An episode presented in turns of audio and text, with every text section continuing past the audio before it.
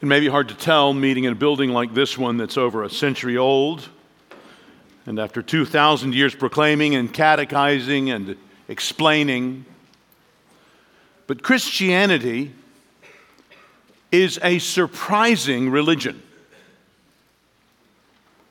Go back to when it was first presented. Time and again, there is confusion and incomprehension and even shock. Go to 1 Peter 4 4. Peter referred to the fact that the Christians' pre conversion friends were surprised. That's the word he uses surprised. By the way, the Christians would no longer join with them in their sins. John puts it even more sharply. Do not be surprised, brothers, that the world hates you. Or do you remember that time when Paul was explaining the gospel to a ruler? And the ruler interrupted him, bursting out. Festus said with a loud voice, Paul, you are out of your mind. Your great learning is driving you out of your mind. Out of your mind. That's what this guy said when he first heard the Christian gospel. Of course, Jesus had warned his disciples that this is how it would be. He warned them that they would be maligned and even hated. Jesus experienced this himself. He was aware of the Pharisees' malice toward him because of the good news he brought. When he taught about his own identity, we read in John chapter 10, verse 20, many of them said, He has a demon and is insane. Why listen to him? In fact, many of his own family had said that as soon as he began teaching publicly about himself, who he was, why he had come. We read in Mark chapter 3, verse 21 when his family heard it, they went out to seize him, for they were saying, He is out of his mind. Friends, have you noticed this before? Or is Christianity just so familiar to you, you forget what an absolutely weird message we have? Look at the first century. Look at the sources. Look at what happened when people first encountered this message. Again and again, they were offended, even shocked. We could multiply references. We forget sometimes what a surprising religion Christianity is. We shouldn't, but we do. You see, we, we expect the truth to be obvious. The religion we want is religion that is expected and respected and intuitive and common. It's what Martin Luther would call the theology of glory. It's the religion of bestsellers, your best life now, and universal praise. Imagine the kind of end of the feel good story of the local news. Now, Pete, that's one thing we should all be able to agree on this holiday season as the last cuddly puppy finds a home. That's the kind of religion we want. But, friends, it is the nature of sin and of the fall to hide the truth from us by blinding us to it, by making the important seem obscure, the most significant seem small, the way God has decreed seem unlikely. God's very promises seem impossible. It is the nature of sin to make the truth seem absurd. We can hear the serpent saying to the woman, Did God actually say, You shall not eat of any tree in the garden? Oh, my friends, being in an age of propaganda and disinformation is nothing new. In fact, it is as old as the creation itself. There is a contest going on of more significance than any earthly war. It is a conflict focused ultimately on God and immediately on us as His image bearers about who we will believe and love and fear and serve with all of our lives. This age old conflict was the conflict that seemed to be raging hot around the Jerusalem congregation in the first century AD, filled with Jewish Christians, some of whom were beginning to succumb to the kind of pressure represented by our pre conversion friends, by the hating world and shocked Festus and the malicious Pharisees and the embarrassed family of Jesus. It seemed from the first chapter of Hebrews that we looked at last month that some were trying to round the edges and soften the shock of the Christian message about Jesus. They longed for the more respectable religion of the ancient Jewish temple and rituals, complete with popular and inoffensive teachings on angels.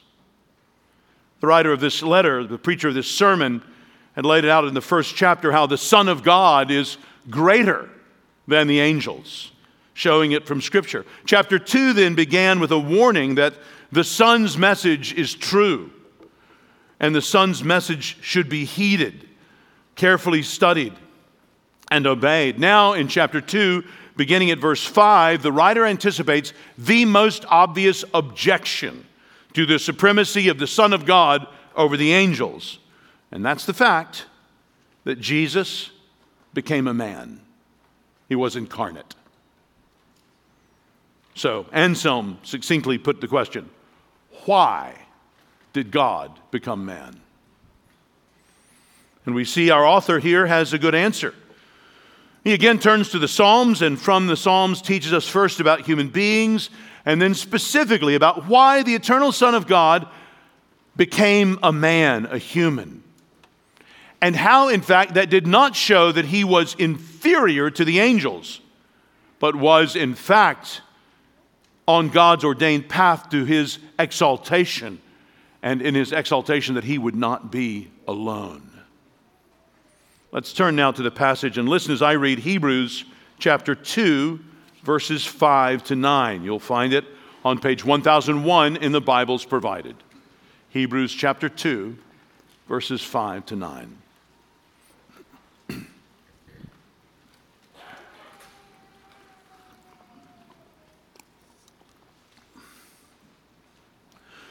For it was not to angels that God subjected the world to come, of which we are speaking.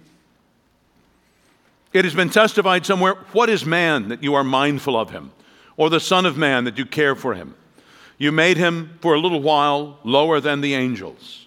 You've crowned him with glory and honor, putting everything in subjection under his feet. Now, in putting everything in subjection to him, he left nothing outside his control. At present, we do not yet see everything in subjection to him. But we see him who for a little while was made lower than the angels, namely Jesus, crowned with glory and honor because of the suffering of death, so that by the grace of God he might taste death for everyone. I pray that as we look through these verses and consider them, Christ will appear even greater to you than he does right now. Let me just explain the structure of this sermon briefly. What I'm going to do is make a, a brief introductory comment here on verse 5, and then I will uh, move to the basic argument that this author makes. It's in two parts. He talks about man, and then he talks about the Son of God. About man, he basically says man is lower, made lower than the angel, but will be exalted. And then about the Son of God, he says the Son of God became man, lower than the angels, but he has been exalted and crowned with glory and honor. So you see, that's the, that's the argument that he makes. He anticipates the argument for angelic supremacy because Jesus died. That's the sort of killer argument the pro angel party has. He anticipates it here. And he explains here is the position of man. He goes to Psalm 8 for that. And then he shows how the story of Jesus maps onto the story of man, but how it doesn't show his inferiority, except maybe for a little while. But now already Jesus has been crowned with glory and honor. And in him having tasted death for everyone, he'll bring us along with him. That's his argument. Let's examine it a little more carefully.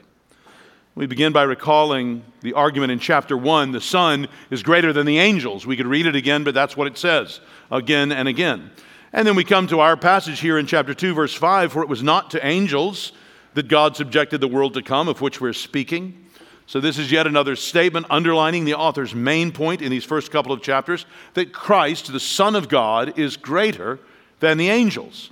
And we've seen in the comparison above that the Son is the Son. Angels were never called Son by God. We've seen in, that the angels worship the Son, uh, that the angels are changeable servants, while the Son is the everlasting ruler. And then in chapter 2, verses 1 to 4, the author warned these early Christians not ne- to neglect such a great salvation that came through the Son because there was nothing else like it for sinners provided by God. And now, here the author picks back up this theme of the superiority of the Son over the angels. And he's not merely repeating what he said in the first chapter, but he's preparing to take on what I assume was the most substantial objection to what he had been arguing. But Jesus died, he was killed. He begins by restating the comparison, mentioning that no promise exists in the scriptures that angels would be ruling in the age to come. They are still servants. Uh, this is a glance back to chapter 1, verse 8, which refers to the Son's throne, or chapter 1, verse 13, in which the Son's final status is reigning victor over his enemies, is contrasted with the angel's status there in chapter 1, verse 14, as ministering spirits sent out to serve for the sake of those who are to inherit salvation. So, this world to come, the, the world of the Son's messianic rule and reign, which he inaugurated. You see up there in chapter 1, verse 6, where he became the firstborn into the world. This is the world in which his messianic reign has begun as he's seated at the Father's right hand in power and great glory. This is the, the realm. But how will the writer answer this most obvious objection to the superiority of the Son, his death on the cross? And he answers it in two ways. First, by talking about humanity, and then by talking about the Son who became human. First, the author talks about humanity. And he begins by acknowledging that people are lower. That's the word lower than the angels. They're not as great as the angels. He quotes Psalm 8 that Mark just read to us. Look there in chapter 2, verse 6. It has been testified somewhere, and that doesn't mean he couldn't remember where it is, but if you look at how the, the author here cites scripture, he, he doesn't give a, a chapter and verse. He knows it's all true, it's the Word of God. He cites it knowing that they'll be familiar with it. It has been testified somewhere What is man that you are mindful of him, or the Son of Man that you care for him? You made him for a little while lower than the angels. Now, uh, an important note here in verse 6 when it says Son of Man, I don't think that's a reference to the messianic Son of Man, like in Daniel chapter 7.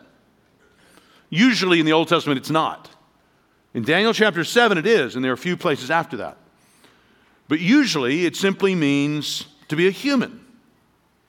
So all of those hymns there in verses 6 and 7 and 8, I think are referring, at least in the first reference, to us as human beings. Now, insofar as Christ is incarnate, it will end up referring to him. But it's fundamentally referring to us as human beings. That's the, the argument we need to hear him make because that's how he's going to answer the objections by explaining what's going on with people. So, by creation and the fall, even our limited human greatness has been damaged. The Bible teaches that man's full and true greatness is currently largely hidden. Having been so injured by the fall of our first parents into sin, rebellion, and death. The psalmist here acknowledges that mortal human beings seem scarcely to be fit objects of divine contemplation. Why would God even care about the likes of you and me? The psalm even explicitly acknowledges that we were made lower than the angels. What does it mean, lower than the angels? Well, we can muse on this. Kids, I think this could be a great lunchtime conversation. Start listing the ways. Get your parents, your siblings to help you figure out what are the ways people are lower than angels. I mean, just start thinking of them. Number one, they can fly, we can't. Number two, they don't die, we do. Number three, they don't need money or food, we do. Number four, they are in God's immediate presence. They see Him, We don't. And we could keep going. There's four to get you started. But do that over lunch. See what he means by this. All I know is that again and again in the Bible, when angels appear to people, people get scared and they fall down, and sometimes they even try to worship them. Whereas angels never do that to people. I think it's pretty clear evidence that man was made lower than the angels. So, you made him for a little while lower than the angels. It's an interesting way for him to argue. The author seems to be preparing the ground to accept his opponent's main objection. People are less than angels. Okay, granted.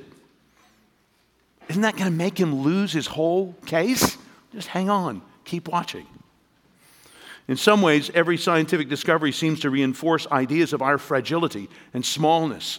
Our lives are dependent on so many elements of our environment being precisely as they are. Human lives often end early and even in tragedy. And the further out our telescopes look, we seem to become a smaller and smaller part of a more and more obviously vast cosmic reality. Part of our smallness is because we've diminished ourselves by our sin. So if you're here today and you're not a Christian, I'm very glad you're here. Thank you for coming. Maybe you've come to see someone get baptized. Maybe you've come with a friend you're just out of town visiting. Maybe they told you it's a weird place, the singing is good. I'm not sure why you're here on a, on a Sunday morning, but we're glad to have you. You're, you're always welcome. Just wanted to point out this one thing about Christianity.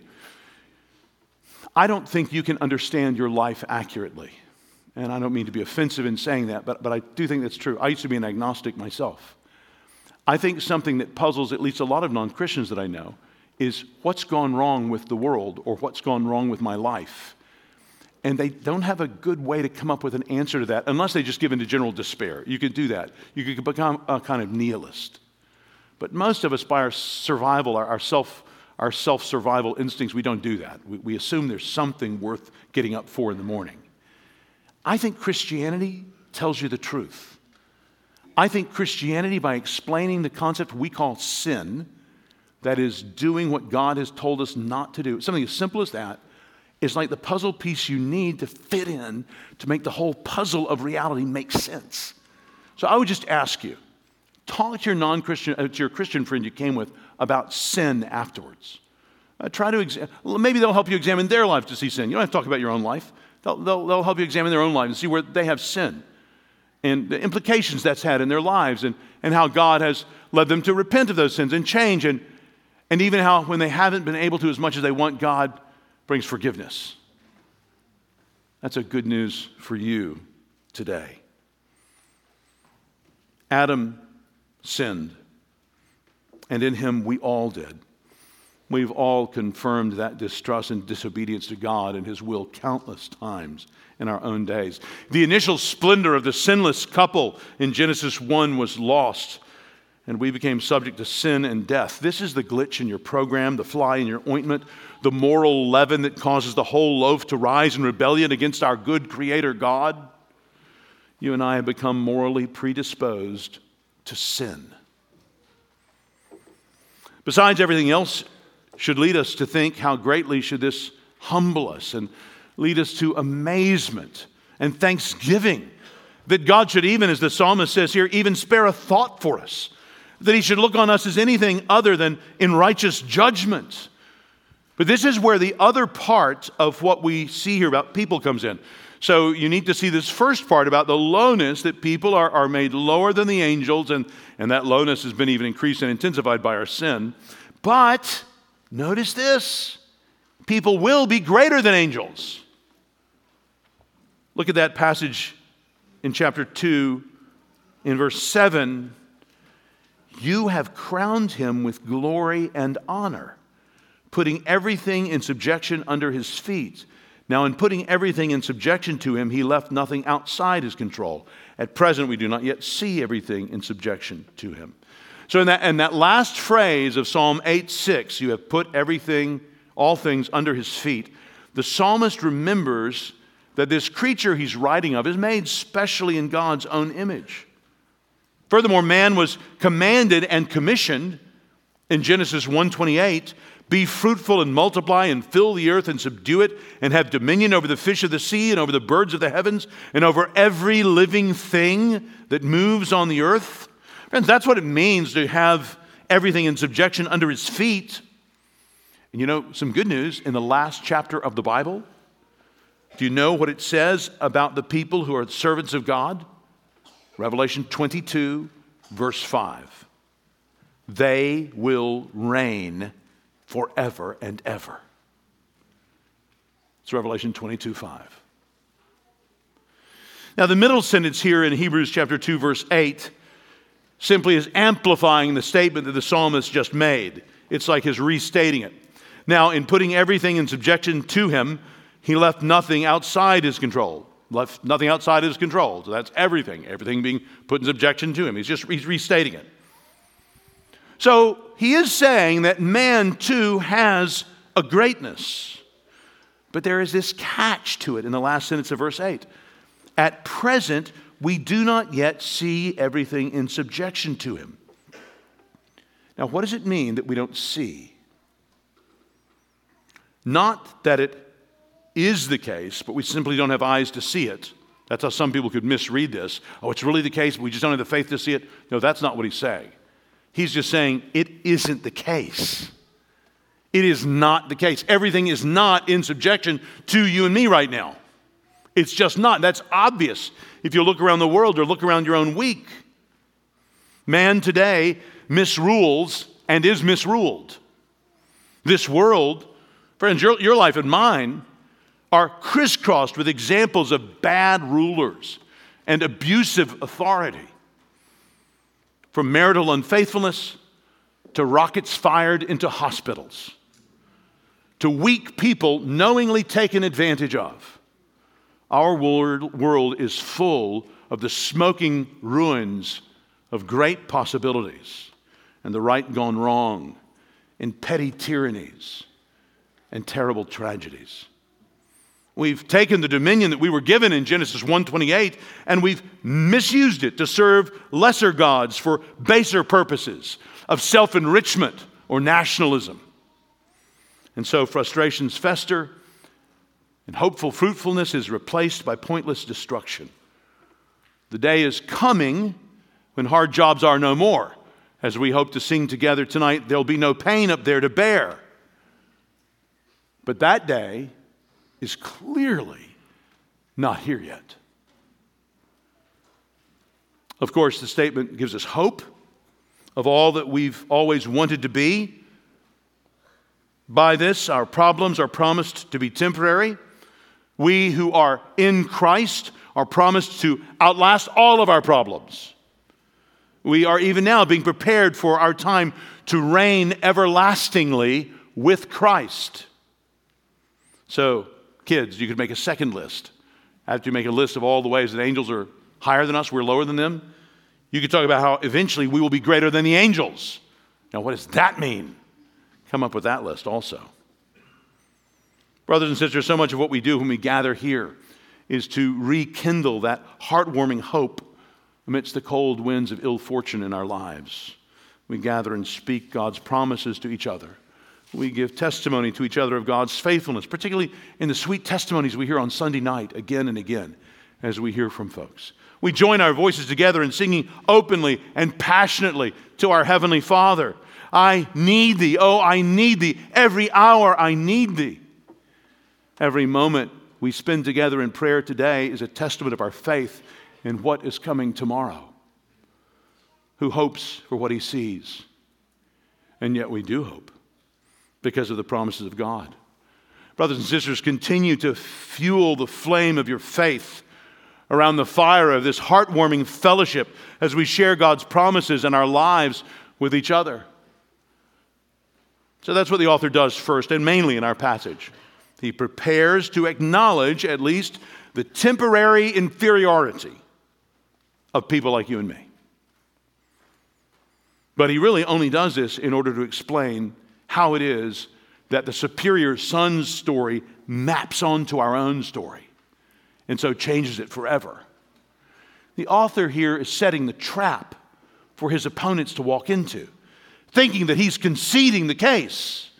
when in fact, he is showing them the very thing they have to concede and understand. And when they do come to understand it, then they see the way out that the Son has led us into salvation. So let's turn to the second half now to the Son. And our preacher frankly acknowledges that the Son became lesser. He did take on our lowly status, but the Son did this. Why? In order to die for us. If He was never incarnate, He could never have died for us. In order to die for us, He must take on flesh and experience our inferiority to the angels for a little while, the author says. Look again at that last sentence in verse 8. At present, we do not yet see everything in subjection to him, but we see him who was for a little while made lower than the angels, namely Jesus, crowned with glory and honor because of the suffering of death so that by the grace of God he might taste death for everyone. Notice in these two sentences here, there's a side by side contrast between what isn't and what is. What we don't see and what we do see. What isn't is there in that last sentence of verse 8.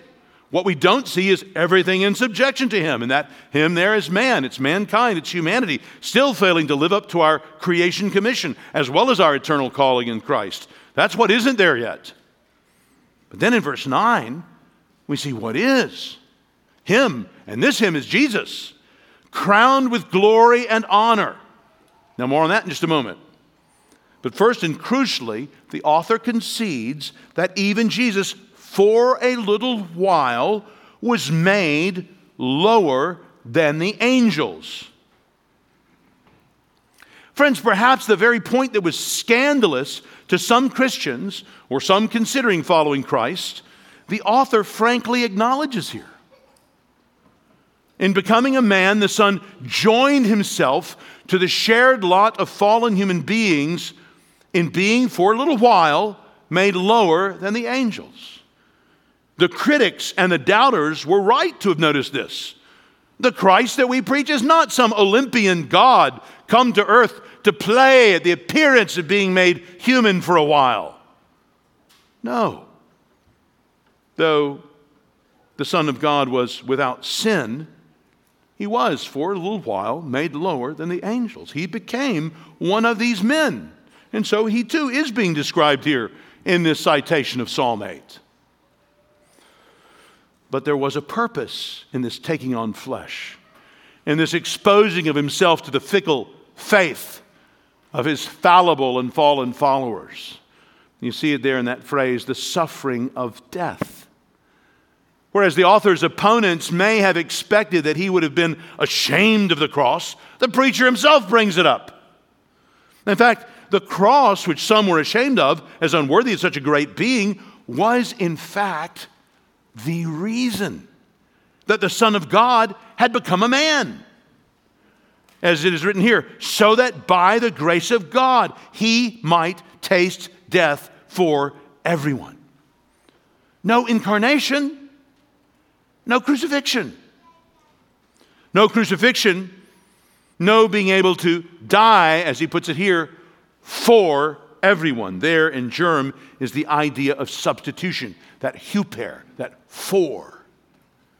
His death was undertaken by Christ himself in order to benefit and bless, to help and rescue others, to save those lost in their own sins. Friends, you and I might, in the strange providence of God, die for something. We might die for a cause, possibly. But Jesus died for, in the sense of in order to accomplish a particular end, far more certainly than even the martyr starving himself to make a point about justice.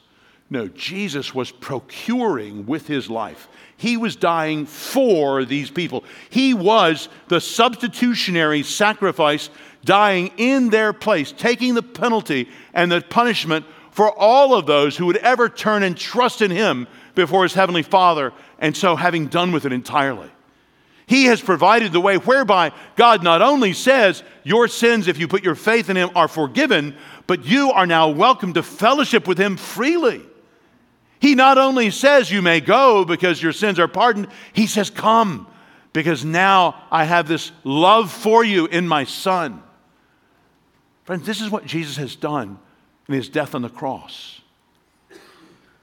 Talk to your non-Christian, uh, talk to your Christian friend rather about what it would mean for you to follow Jesus Christ. Listen to the testimonies that we're about to hear in just a few minutes from those being baptized. And imagine what it could be for you to begin following Christ today. Pray that God would help you understand that. Think of how different your life would be this week if you were a follower of Jesus Christ. Friends, Jesus' birth and death were necessary for the Son to die as a representative, for him to die a substitutionary death. That being even for a little while lower than the angels was essential to the Son's ministry. It wasn't an embarrassment, it was the point.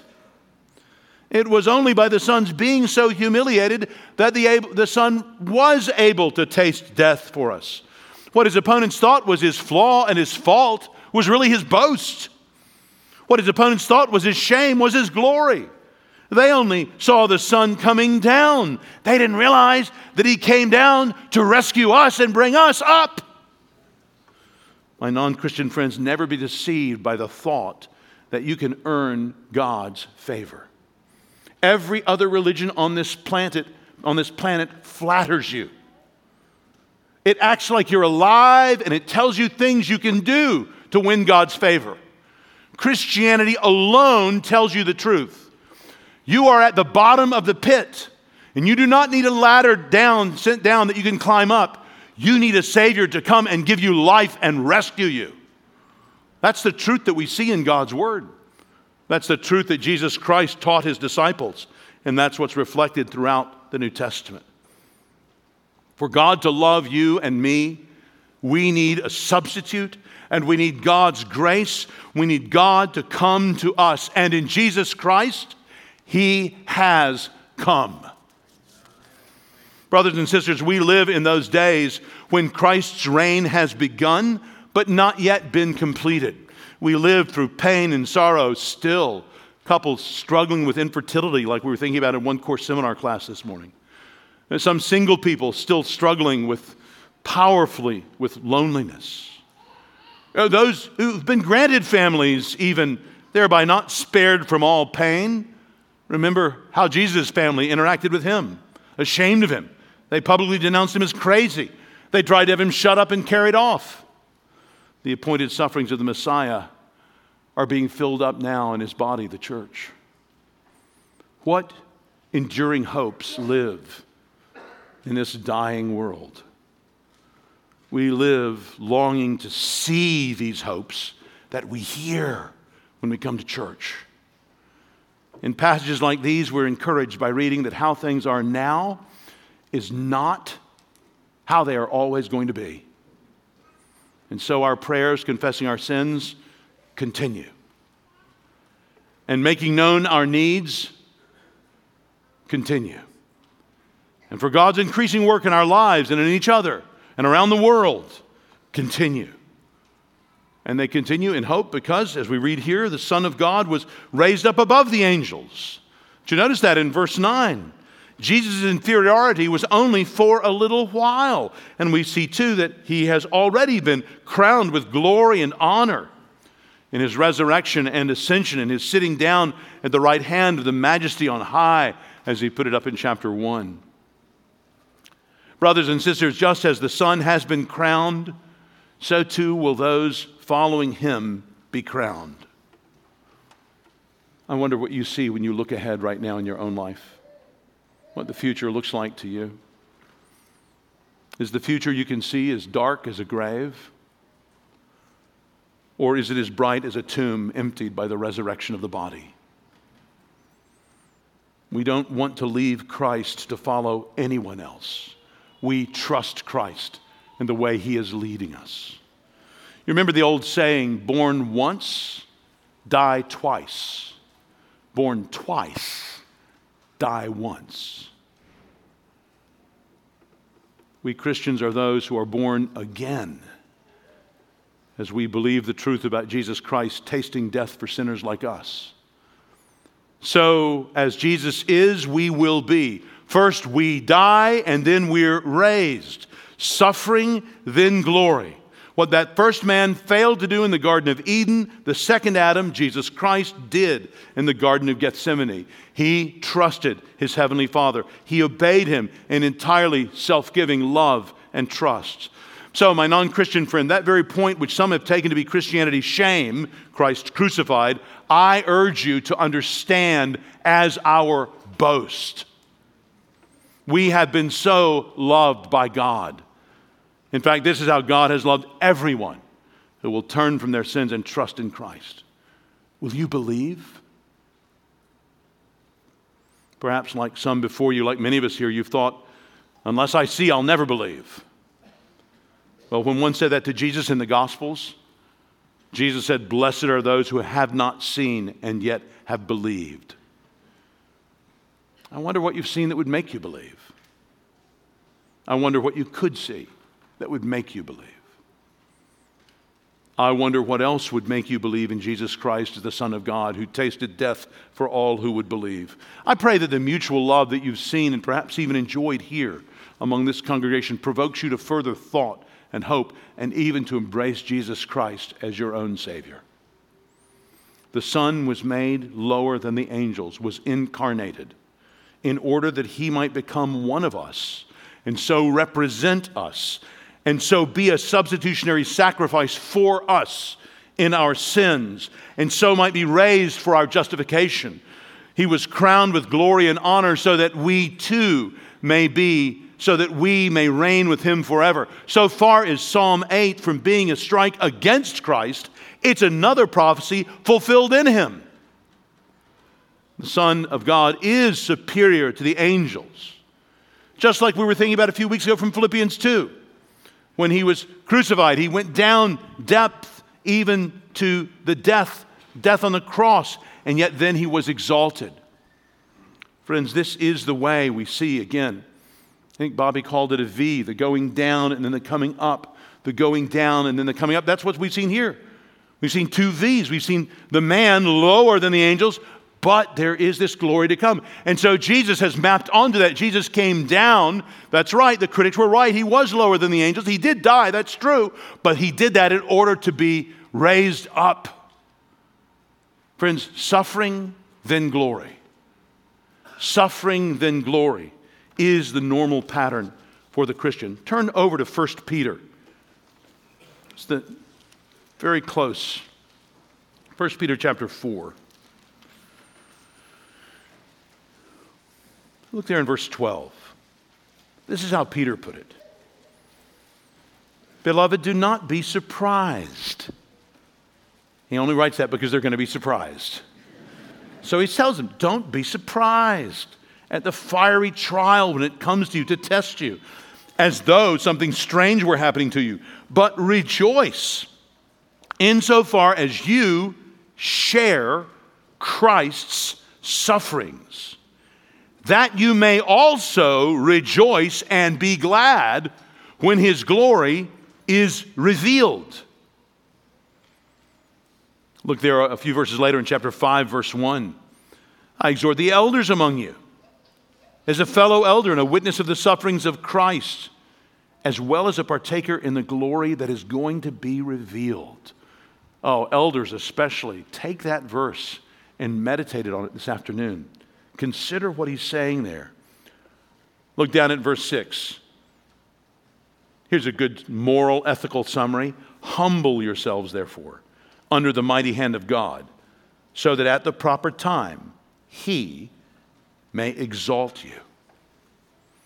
Friends, it's not just Peter that writes like this. This, this is the pattern of the Christian. Paul writes like this all the time in Philippians 2 or in 2 Corinthians chapter 13, uh, verse 4.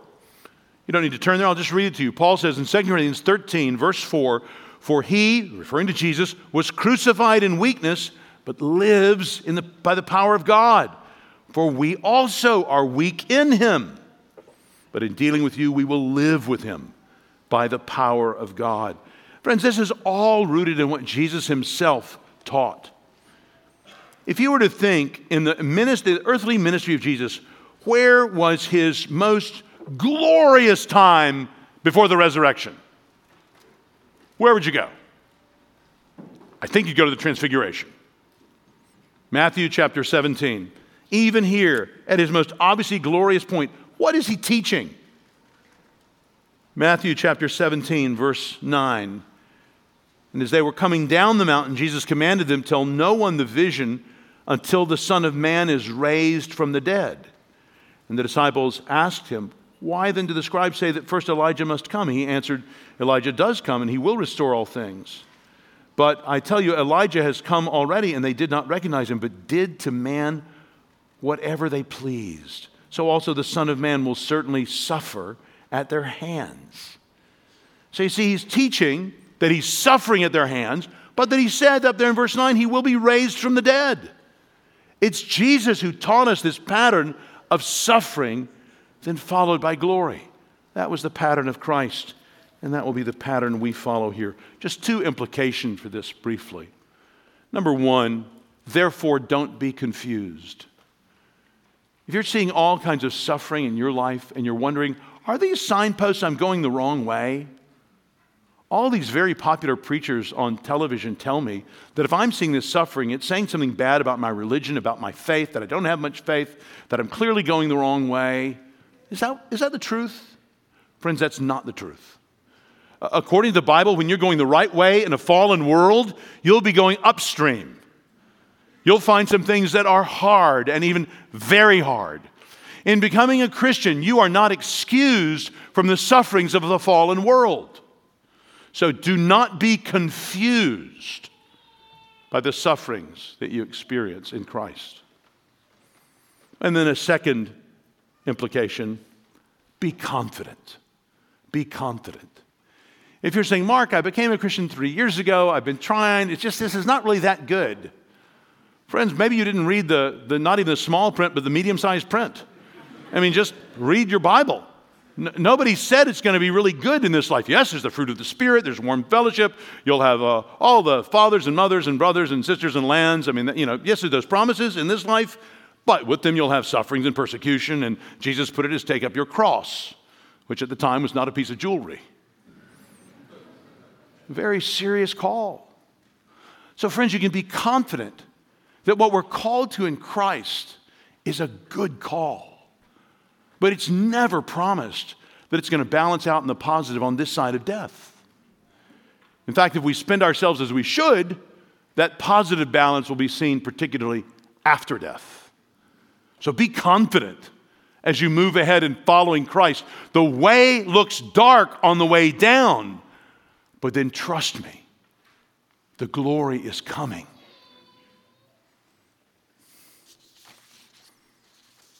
The author of this letter to the Hebrews has done in our passage a very careful job here in just a few verses of recounting the Son's evident humiliation and the reason for it and his subsequent exaltation.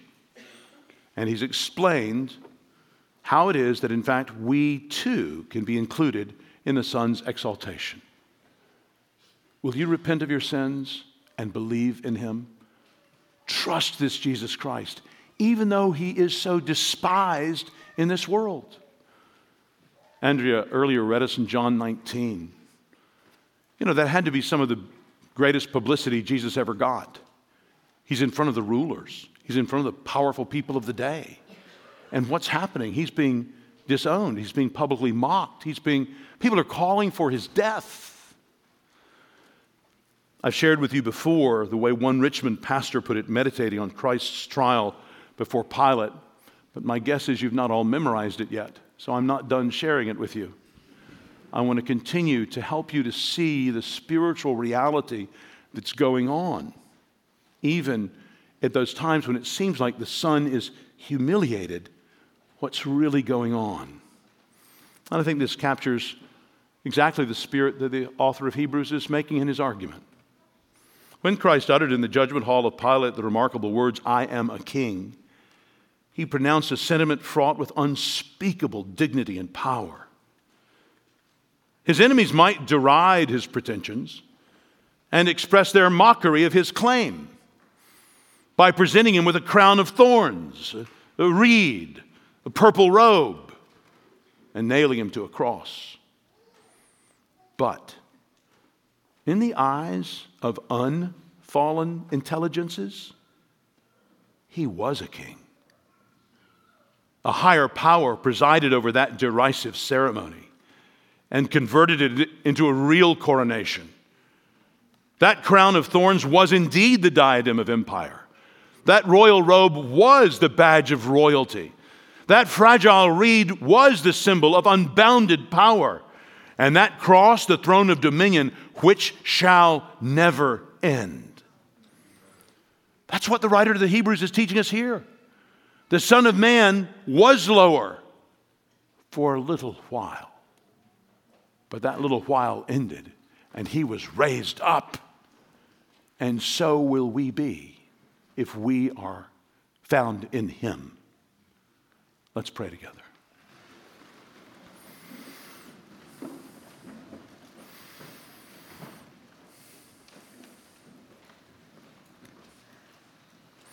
Lord God, we are staggered at your love for us, that you would send your only begotten Son to love us as you have, that you would literally give him to us in our neediness. Minister to us in our ignorance. Supply us gifts of repentance and faith. Give us insight and understanding. Help us to follow Christ today. We pray in his name. Amen.